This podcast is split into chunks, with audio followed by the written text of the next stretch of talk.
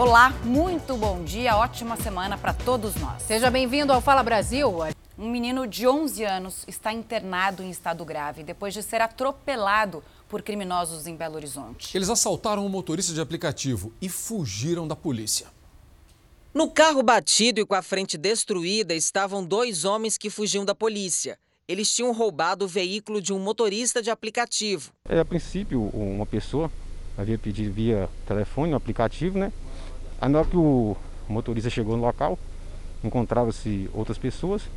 Eles entraram no veículo com ele, foram para determinados locais. Aí na altura da Fazenda do Rosário, na Avenida São Paulo, eles anunciaram assalto. De imediato, liberaram a vítima e prosseguiram com o veículo. A polícia foi chamada e deu de cara com os criminosos. Durante a perseguição, o suspeito perdeu o controle da direção, atropelou uma criança em cima da calçada e foi parar em um muro. O menino de 11 anos foi socorrido pelo SAMU e trazido aqui para o Hospital Municipal de Contagem. Ele está internado em estado grave com suspeita de traumatismo craniano. Os bandidos não ficaram feridos. Um deles foi preso, o outro conseguiu fugir, mas já foi identificado. Um dos autores já afirmou, né? Contou quem que era e levou até a residência, falando que era a residência dele, em contato com o pai. Esse pai mostrou a foto e foi reconhecido. A namorada de um dos suspeitos também foi detida. Foi o celular dela que a dupla usou para chamar a corrida pelo aplicativo. A chamada constava no telefone dela. Então ela entra como uma coautora? Isso, coautoria. Os objetos levados da vítima foram recuperados.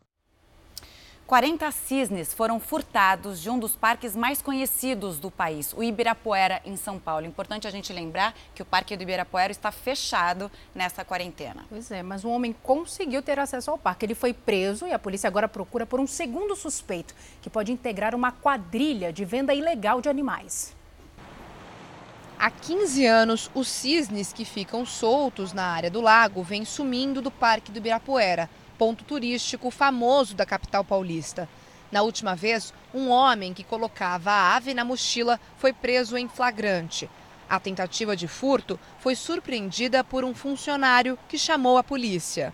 Segundo a Secretaria de Segurança Pública de São Paulo, o caso aconteceu dentro do parque em fevereiro deste ano. Depois do flagrante, a Secretaria do Verde e do Meio Ambiente fez um inventário dos animais e deu falta de 40 dos 79 cisnes negros que o Parque do Ibirapuera mantinha no lago. A Polícia Civil tenta identificar um segundo suspeito, que seria o responsável pela comercialização dos animais em sites de vendas ilegais e em redes sociais. Na internet é possível encontrar cisnes à venda. Esta fêmea, por exemplo, é vendida por R$ 2.000. O valor pode ser parcelado. Já este outro vendedor pede R$ 1.750 pelo cisne negro. 7 já foram vendidos. Os cisnes de pescoço longo e patas curtas chamam a atenção pela beleza. São fáceis de cuidar e a manutenção é de baixo custo. Não é a primeira vez que esse tipo de ave desaparece no parque. Em 2006, funcionários registraram um boletim de ocorrência sobre o roubo de 9 cisnes negros e 20 ovos. Um ano antes, em 2005, o sumiço de uma ave de um casal de cisnes brancos, do tipo mais caro, também chamou a atenção dos funcionários. A Polícia Civil segue no caso para prender esse novo suspeito, localizar os receptadores e encontrar os cisnes furtados, que possuem anilhas e microchips de identificação. A investigação quer saber se os dois homens fazem parte de uma rede de venda ilegal dos animais. Tiroteio durante um assalto a um depósito de produtos eletrônicos em Magé, que fica na Baixada Fluminense. Salso, policiais trocaram tiros com assaltantes ainda no local e 3 integrantes da quadrilha morreram. As fotos mostram a ação dos criminosos. Eles estacionam uma van clonada na área externa do depósito de uma loja de eletroeletrônicos. Nesta foto, é possível ver um dos criminosos atravessando o pátio. Nesta outra, 3 deles tentando arrombar uma das portas. Essa quadrilha ela visa exatamente galpões, depósitos de empresas, onde eles conseguem obter grandes lucros. A tentativa de assalto aconteceu por volta das 2h da tarde de domingo. Assim que os criminosos invadiram o depósito, o segurança se escondeu e acionou a polícia militar. Com a chegada dos policiais, houve uma intensa troca de tiros e 3 criminosos foram baleados. 2 morreram no local. Um terceiro assaltante foi levado para um hospital da região, mas não resistiu. 5 integrantes da quadrilha foram presos e 1 conseguiu fugir. A van carregada de eletroeletrônicos foi levada para a delegacia de Magé. Televisões, micro-ondas, fornos elétricos, celulares, chips, tudo isso foi recuperado na ação. 2 escopetas calibre 12, munição e uma corrente com pregos foram apreendidas com os criminosos. Segundo a polícia, a quadrilha especializada em roubo de depósitos seria da comunidade Nova Holanda, que fica na Maré, zona norte do Rio. Eles vão responder pelo crime de roubo, roubo tentado e associação criminosa. Começou a valer hoje em São Paulo um novo rodízio de veículos mais rigoroso. Uma das preocupações é se a medida vai superlotar o transporte público. Quem acompanha tudo pra gente é o repórter Lucas Carvalho, que está em frente a um terminal de ônibus, né, Lucas? Bom dia. Como está a situação por aí? Muita gente pegando ônibus agora de manhã. Tô vendo uns ônibus atrás de você, só não dá pra ver se tem gente ou não dentro dos coletivos. Oi, Camila, um ótimo dia para você também, para quem acompanha o Fala Brasil. Olha, nesse momento a movimentação está um pouquinho mais tranquila. Só que um pouco mais cedo a circulação de passageiros era assim um pouco maior. Nada que tenha fugido do controle. Aqui nesse terminal de onde a gente fala ao vivo para o Fala Brasil foram colocados 6 ônibus a mais, 6 ônibus articulados para poder atender essa demanda. E a Prefeitura de São Paulo disse que por conta desse novo sistema de rodízio, acrescentou no sistema de transporte público mais 1.000 ônibus e outros 600 ônibus extras, caso seja necessário, para atender essa demanda toda. Rodízio começou hoje, valendo nesta segunda-feira para os carros com placa final ímpar. Camila Salsi. Obrigada, Lucas, pelas suas informações. Agora vamos para a Baixada Santista, que já está com quase 3.000 casos de coronavírus. São quase 173 mortes, segundo a Secretaria de Saúde. E só na cidade de Santos são 1.000 casos. Agora o prefeito pediu bloqueios nas rodovias Anchieta e Imigrantes. A gente vai conversar sobre isso com Misael Mainetti. Misael, bom dia para você. Mas algumas cidades já fazem, né, uma espécie de bloqueio. Sim, já fazem uma espécie de bloqueio, Salsi. Bom dia para você e para todo mundo que acompanha o Fala Brasil. A gente está aqui na entrada de Santos, onde acontece esse trabalho por meio da Guarda Municipal. Os carros são parados por meio da placa e são orientados. O mesmo trabalho também é feito na balsa, na travessia Santos-Guarujá. Na última sexta-feira, o prefeito de Santos, Paulo Alexandre Barbosa, que representa a Baixada Santista por meio de um conselho, pediu um reforço para o governador do estado de São Paulo sobre os bloqueios aqui para as cidades do litoral. Por enquanto, não há resposta por parte do governo do estado de São Paulo. Camila? Obrigada pelas informações. E no Rio de Janeiro, em algumas cidades, começaram hoje a fase de bloqueio total, o chamado lockdown, que é o nome técnico para isso, né? Em Niterói, a pessoa que estiver circulando sem autorização pode pagar multa. A gente vai falar sobre isso com a Anabel Reis. Bom dia para você. De quanto será essa multa? Queria saber também se tem gente circulando mesmo com essa determinação de bloqueio total.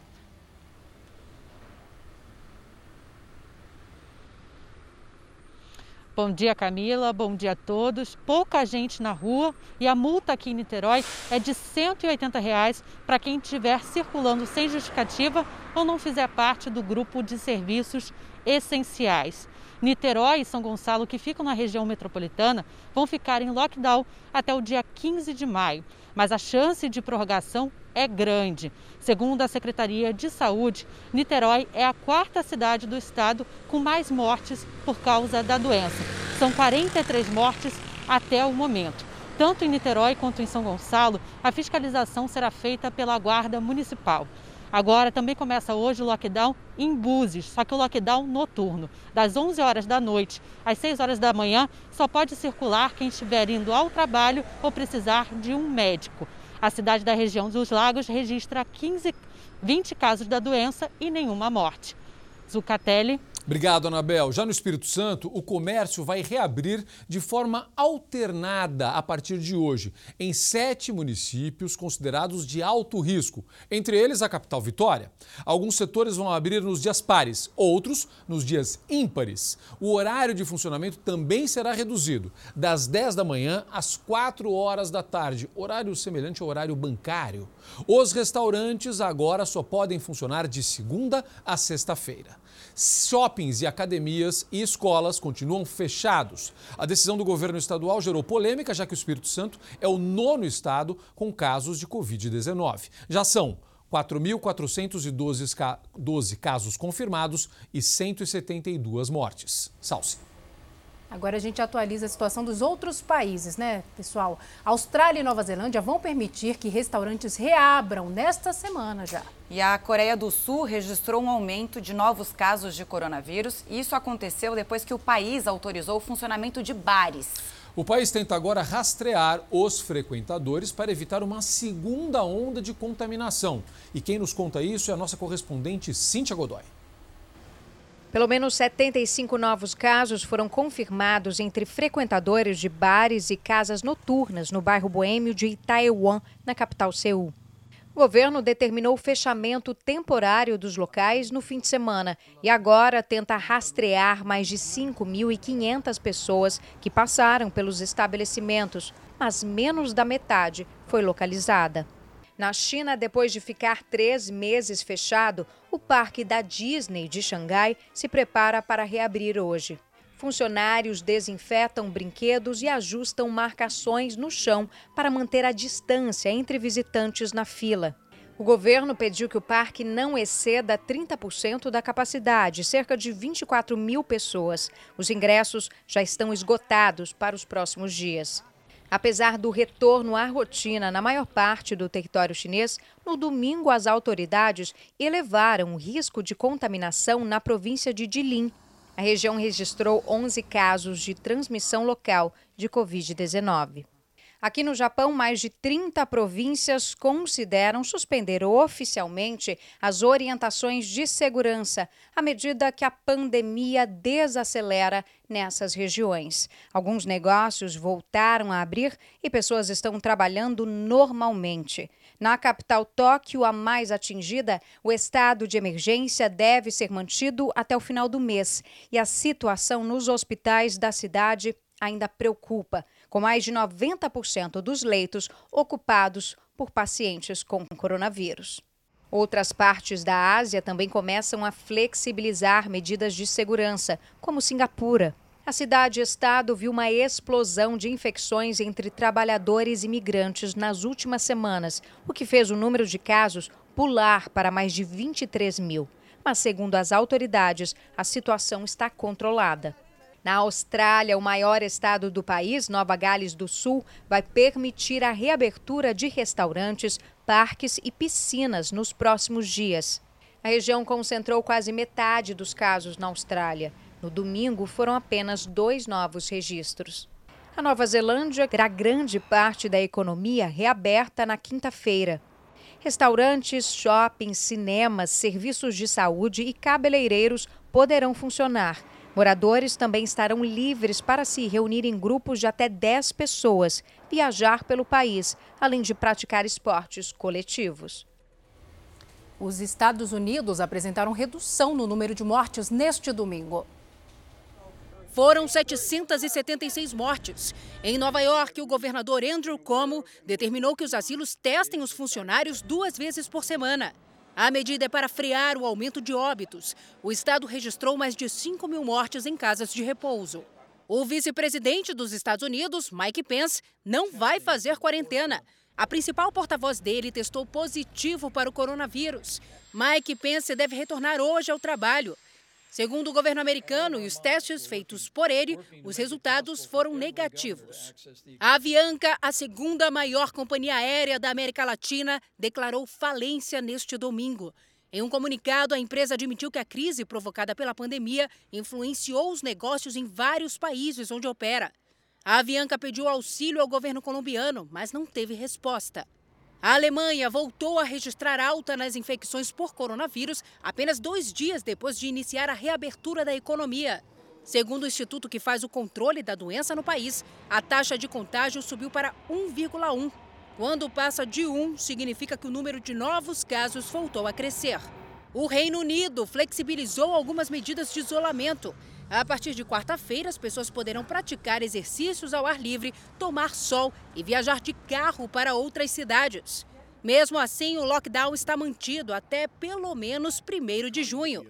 O primeiro-ministro Boris Johnson pediu para os britânicos só saírem de casa se forem trabalhar. Ele também recomendou evitar o uso de transporte público e manter o distanciamento. A França começa hoje o plano de reabertura da economia. Milhões de trabalhadores puderam retornar ao trabalho. Algumas escolas, lojas e salões de cabeleireiros puderam reabrir hoje. Este salão de beleza abriu à meia-noite de hoje para atender a alta demanda. E a Torre Eiffel cedeu espaço para mostrar os trabalhadores que contribuíram para a queda de internações no país. Os profissionais de saúde ganharam rosto e nome em uma projeção. Abaixo das telas havia também a mensagem: graças a Deus, você estava lá. Agora vamos a Brasília conversar com Yuri Ascar, porque o delegado Alexandre Ramagem, diretor-geral da ABIN, Agência Brasileira de Inteligência, deve depor hoje no inquérito, que apura a suposta interferência do presidente Jair Bolsonaro na Polícia Federal. Yuri, bom dia para você. Qual será o esquema desse depoimento? Bom dia, Salsi. O depoimento está marcado para as 3 da tarde hoje na sede da Polícia Federal aqui em Brasília, mas o conteúdo vai ser sigiloso. Alexandre Ramagem foi indicado pelo presidente Jair Bolsonaro para ser o novo diretor-geral da Polícia Federal, teve o nome vetado pelo STF, o Supremo Tribunal Federal, e voltou para o cargo de diretor-geral da ABIN. Já o depoimento do ex-diretor-geral da PF, Maurício Valeixo, foi marcado para agora de manhã em Curitiba. A alegada pressão do presidente Bolsonaro para tirar Valeixo do cargo foi o principal motivo para Sérgio Moro deixar o Ministério da Justiça. Ontem, em uma conversa com turistas e apoiadores, Bolsonaro foi questionado sobre a possibilidade de renunciar ao cargo. Ele respondeu de forma bem-humorada que sai da presidência apenas em janeiro de 2027, em uma referência a uma possível reeleição.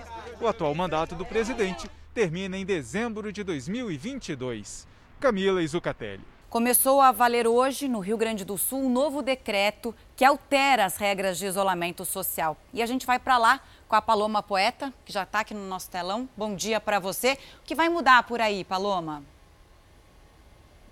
Oi, Camila. Bom dia. Vamos começar então por uma regra que é válida para todo o Rio Grande do Sul. O uso obrigatório da máscara em locais públicos ou privados. O governo do estado segue dividindo o Rio Grande do Sul em regiões. Agora são 20 e elas foram divididas conforme os dados da saúde, número de casos e de mortes pela Covid-19 e também taxa de ocupação dos leitos. Essas regiões receberam 4 cores diferentes, conforme as atividades que podem ser retomadas ou não. Por exemplo, a cidade de Lajeado recebeu bandeira vermelha, porque tem uma situação mais grave. Por lá, o comércio ainda não pode reabrir, o comércio de rua. Já Porto Alegre, que tem uma situação mais tranquila, recebeu a bandeira laranja. Por aqui, o comércio pode sim já reabrir. A partir de hoje, as medidas são menos restritivas. Casas noturnas, bares, cinemas e teatros, esses ainda não podem abrir em todo o Rio Grande do Sul. Salsi. As máscaras já são obrigatórias em muitas cidades e estados brasileiros. Os materiais podem até variar, mas a população só não pode ficar sem usar, Camila? Sem dúvida. Mas a limpeza correta também faz parte da prevenção ao coronavírus. Por isso, o Fala Brasil foi buscar dicas com especialistas. O doutor Bactéria e médicos ajudaram nessa tarefa. Virou essencial. Você pensa muito no próximo, além de você, então acho que isso é muito importante. As máscaras feitas de tecido ou TNT agora fazem parte da rotina. São protagonistas no combate ao coronavírus. É uma estratégia muito significativa na diminuição da transmissão do coronavírus, quando ela é aliada ao uso adequado desse equipamento de proteção individual e também associada à higienização das mãos. Ainda assim, tem gente que tenta escapar. Estou em hora de refeição, então estou descansando aqui, ela sufoca muito a gente, Se não usada da forma correta, a máscara pode até facilitar a contaminação pelo novo coronavírus. As coisas erradas que as pessoas fazem, por exemplo, é utilizar a máscara aqui no queixo. Fica mais um segurador de barba aqui, né? De coisa, né? Outra coisa é pôr embaixo do nariz, o nariz está aqui, fica embaixo, só fica quase como uma mordaça. Outra coisa é deixar só em uma orelha só, ou então até a pessoa pegar e fazer esse movimento. Ter a máscara, ficar segurando, né? Conversar com as pessoas e colocar. O recomendado é trocar as máscaras de tecido a cada 2 horas. Se você estiver na rua, por exemplo, o ideal é você levar um saco, colocar a máscara já usada aqui dentro, fechar e colocar na bolsa. Chegando em casa, é preciso um cuidado redobrado, né, doutor Bactéria, para poder higienizar essa máscara. E é isso que a gente vai aprender agora. Explica como é que a gente higieniza essa máscara que acabou de chegar da rua. Então nós vamos pegar um balde, colocar 1 litro de água, né? Vamos colocar 4 colheres de sopa de detergente e 1 colher de sopa de bicarbonato. Vamos pegar a máscara. Máscara e lavar, né? Você pode deixar alguns minutos ou mesmo você pode lavar direto. Depois é preciso deixar a máscara de molho em um recipiente com 1 litro de água e 2 colheres de alvejante por 20 minutos. Os cuidados servem para qualquer tipo de máscara de pano e devem ser repetidos todos os dias. Após esses 20 minutos, nós pegamos, enxaguamos bem, certo? E coloca-se no varal. Espera secar. Espera secar. Está pronto para outra utilização. Esse processo com detergente eliminaria todo o coronavírus, não tem nem problema. Esse processo com água sanitária eliminaria todas as outras possíveis bactérias que poderiam estar. As máscaras cirúrgicas e as N95 devem ser usadas apenas por profissionais de saúde e pacientes. Vale lembrar que mesmo com a proteção no rosto, os cuidados com a higiene pessoal continuam sendo muito importantes. É altamente recomendável que as medidas de prevenção da infecção do novo coronavírus sejam todas associadas. Não é porque eu estou utilizando a máscara que eu vou relaxar nas medidas relacionadas à higienização das mãos. Olha só, é importante, você viu que o doutor Bactéria até usou uma outra máscara por baixo para poder tocar e mostrar para você, porque o certo é a gente nunca tocar a máscara. Ó, a minha vem para o estúdio dentro de um saquinho e a gente só segura pelo elástico para colocar e para tirar, sem tocar na frente. Combinado? Começa hoje mais uma etapa da campanha nacional de vacinação contra a gripe em todo o país. Vamos falar com Pedro Santosé sobre isso. Bom dia, Pedro. Quem recebe a vacina agora? Bom dia, Salsi, e bom dia para todo mundo. Olha, aqui em Salvador começa hoje essa terceira etapa e ela vai ser dividida em 2 fases. Primeiro, quem vai se vacinar começa hoje e vai até o próximo sábado. São pessoas com deficiência, crianças de 6 meses até 6 anos de idade, gestantes e mulheres em pós-parto com até 45 dias do nascimento da criança. Aí, a partir de domingo até o dia 5 de junho, será a vez dos professores, tanto da rede pública quanto da rede privada, e adultos de 50 a 59 anos. E vamos lembrar que aqui em Salvador, a gente vai ter aquele sistema de drive-thru, que as pessoas nem vão precisar sair dos carros para se vacinarem. Camila Zucatelli, com vocês. Obrigada pelas informações, Pedro. O fim de semana foi de fiscalizações em Fortaleza, no Ceará, que decretou lockdown, Celso. Em um posto da Polícia Rodoviária, Camila, motoristas foram parados e receberam orientações sobre as novas regras, que agora são mais rígidas. A redução no trânsito já passa de 60%. No bloqueio, só foi permitido passar moradores da região que comprovassem com algum documento. O João mora no bairro e só saiu de casa para buscar material de trabalho na casa de um amigo. E com todas as medidas preventivas, entre elas o uso de máscara. É muito importante porque a gente se sente seguro e para a segurança das outras pessoas também, né? Nós estamos indo para casa agora. Ficar em casa isolado, né? Isolada, é porque não tem o que fazer. Uma época dessa, a gente tem que ficar só prevenido. Fortaleza é a terceira capital do país a aderir ao sistema lockdown. Blitz educativas como essa estão sendo realizadas em vários pontos da cidade. A principal orientação é em relação ao uso obrigatório da máscara de proteção. Os agentes entregaram as máscaras aos motoristas que não tinham a proteção. Quem tinha e não estava usando foi obrigado a colocar. Ciro é motorista de aplicativo. Durante o isolamento social, ele só anda com os vidros do carro abertos e usando máscara. Ele aprovou as ações de fiscalização. Tá certo, porque a gente tem certos problemas que alguns passageiros estão relutando a usar máscara. E isso, tendo em todo canto, vai resolver o nosso problema. O lockdown começou a valer na última sexta-feira. Segundo órgãos de fiscalização de trânsito, com as medidas mais rígidas, o tráfego de Fortaleza teve uma redução de 64%. A conscientização tem como objetivo frear a disseminação do coronavírus. Este homem também mora na região de uma das praias mais movimentadas da cidade e acredita que ficar em casa é a orientação mais certa durante a pandemia. Hoje eu saí mais cedo porque eu tinha que fazer compra de supermercado. Só. Estou indo para casa agora de novo e... viu? Ficar em casa, né? Ficar em casa. E atenção, porque a Justiça bloqueou mais de R$ 25 milhões da empresa que vendeu mais de 100 respiradores com problemas para o governo do Pará. Priscila Amaral, bom dia para você. Quais outras medidas foram tomadas em relação a isso? Olá, muito bom dia. Os passaportes dos sócios da empresa também foram suspensos. De acordo com a Procuradoria-Geral do Pará, o governo pagou mais da metade do valor desses respiradores, 152 aparelhos vindos da China. Um total de R$ 50 milhões e R$ 400 mil. O preço de cada aparelho era de R$ 126 mil. E ontem começou aqui a fiscalização rigorosa com a aplicação de multas estabelecida pelo lockdown em todo o estado. Ou melhor, os agentes de segurança estão nas ruas de 10 cidades em Belém e mais 9 cidades para garantir o isolamento social. De acordo com o último boletim, o Pará registra 7.348 casos de Covid-19 com 672 mortos. Camila. Obrigada, Priscila. E a gente volta a Brasília com Yuri Ascar para falar do início das inscrições do Enem a partir de hoje. Yuri, a confirmação da data causou surpresa. O que aconteceu, hein? Pois é, Camila, né? Muita gente não queria que ela fosse agora, mas continua sendo confirmado pelo MEC o mesmo prazo e o custo da inscrição é de R$ 85 e deve ser paga até o próximo dia 28 nos bancos, casas lotéricas e correios. As provas presenciais estão marcadas para os dias 1º e 8 de novembro. E já a versão digital do exame vai acontecer nos dias 22 e 29 também de novembro. O cartão de confirmação só vai ser disponibilizado em outubro.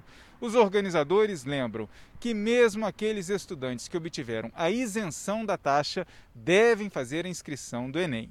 Camila Zucatelli. A solidariedade tem um papel fundamental na luta contra o coronavírus.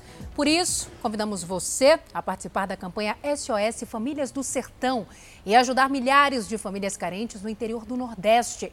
Para contribuir com a iniciativa do Projeto Nova Canaã, aponte seu celular para o QR Code que está aí na sua tela ou entre no site sosfamiliasdosertão.org. E lembre-se que um pequeno gesto de generosidade pode fazer toda a diferença.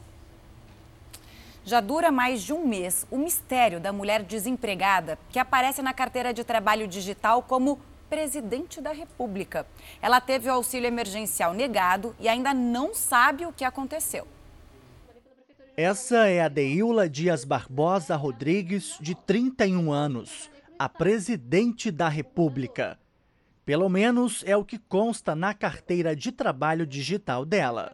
A Deíla deu entrada no auxílio emergencial do governo nesse momento de pandemia no dia 7 de abril. 20 dias depois, ela consultou a solicitação e o pedido foi negado. E para surpresa, ela aparece no sistema com o cargo mais importante do país, a presidência. Na minha ocupação, que deveria ser de cuidadora escolar, está a presidente da República. O que passou na cabeça na hora? Fiquei assustada e indignada com aquilo, porque com essa informação, porque eu acredito que por causa desses erros, o meu auxílio emergencial tenha sido negado. A estudante trabalhou como auxiliar de secretaria pela Prefeitura de Vila Velha de março de 2017 a abril de 2019. Ainda em maio do ano passado, até agosto, atuou como cuidadora pelo governo do estado. Mas nos dois contratos ainda aparecem que ela é funcionária pública. Tentei ligar para alguns órgãos, mas aí os órgãos com telefone disponíveis do RH, tanto do Estado quanto da Prefeitura, eles não estavam atendendo. Devido a essa pandemia, eles não estão fazendo atendimento. A Prefeitura de Vila Velha confirmou que a Deíla atuou no município e que o desligamento ocorreu devido ao fim do contrato. E que todas as informações, inclusive de desligamento, foram enviadas ao Ministério da Economia, de forma específica à Secretaria de Trabalho, no dia 14 de abril desse ano, cumprindo o prazo estipulado pela legislação federal. A Secretaria Municipal da Educação informou que no sistema a mulher aparece como cuidadora e se ofereceu para corrigir a informação errada nos registros do Ministério do Trabalho. Um homem é suspeito de matar a esposa grávida e as duas enteadas de 14 e 9 anos. Ele também morreu. As meninas não moravam com o casal e só estavam na casa para passar o Dia das Mães. No local do crime, os peritos recolheram telefones celulares, facas, cartelas de medicamentos e uma mangueira de botijão de gás. A polícia acredita que William de Freitas, de 27 anos, tem assassinado a esposa Priscila Barbosa, de 34, e as duas enteadas, Ellen, de 14 anos, e Vitória Giovana, de 9. Em seguida, William teria cometido suicídio. Os corpos foram encontrados nesta casa, na zona norte de São Paulo. Segundo parentes, William e Priscila moravam juntos há 2 anos. Na casa também funcionava um salão de beleza. As meninas Ellen e Giovana eram frutos de outros relacionamentos de Priscila e moravam com os avós. Elas tinham vindo passar o Dia das Mães. Foram os pais de Priscila Barbosa que encontraram os corpos. Sem contato com a família há 2 dias, eles arrombaram a porta do imóvel depois que vizinhos relataram sentir cheiro de gás vindo da casa. Segundo parentes, Priscila estava grávida de William. Tinha chegado no 3º mês de gestação.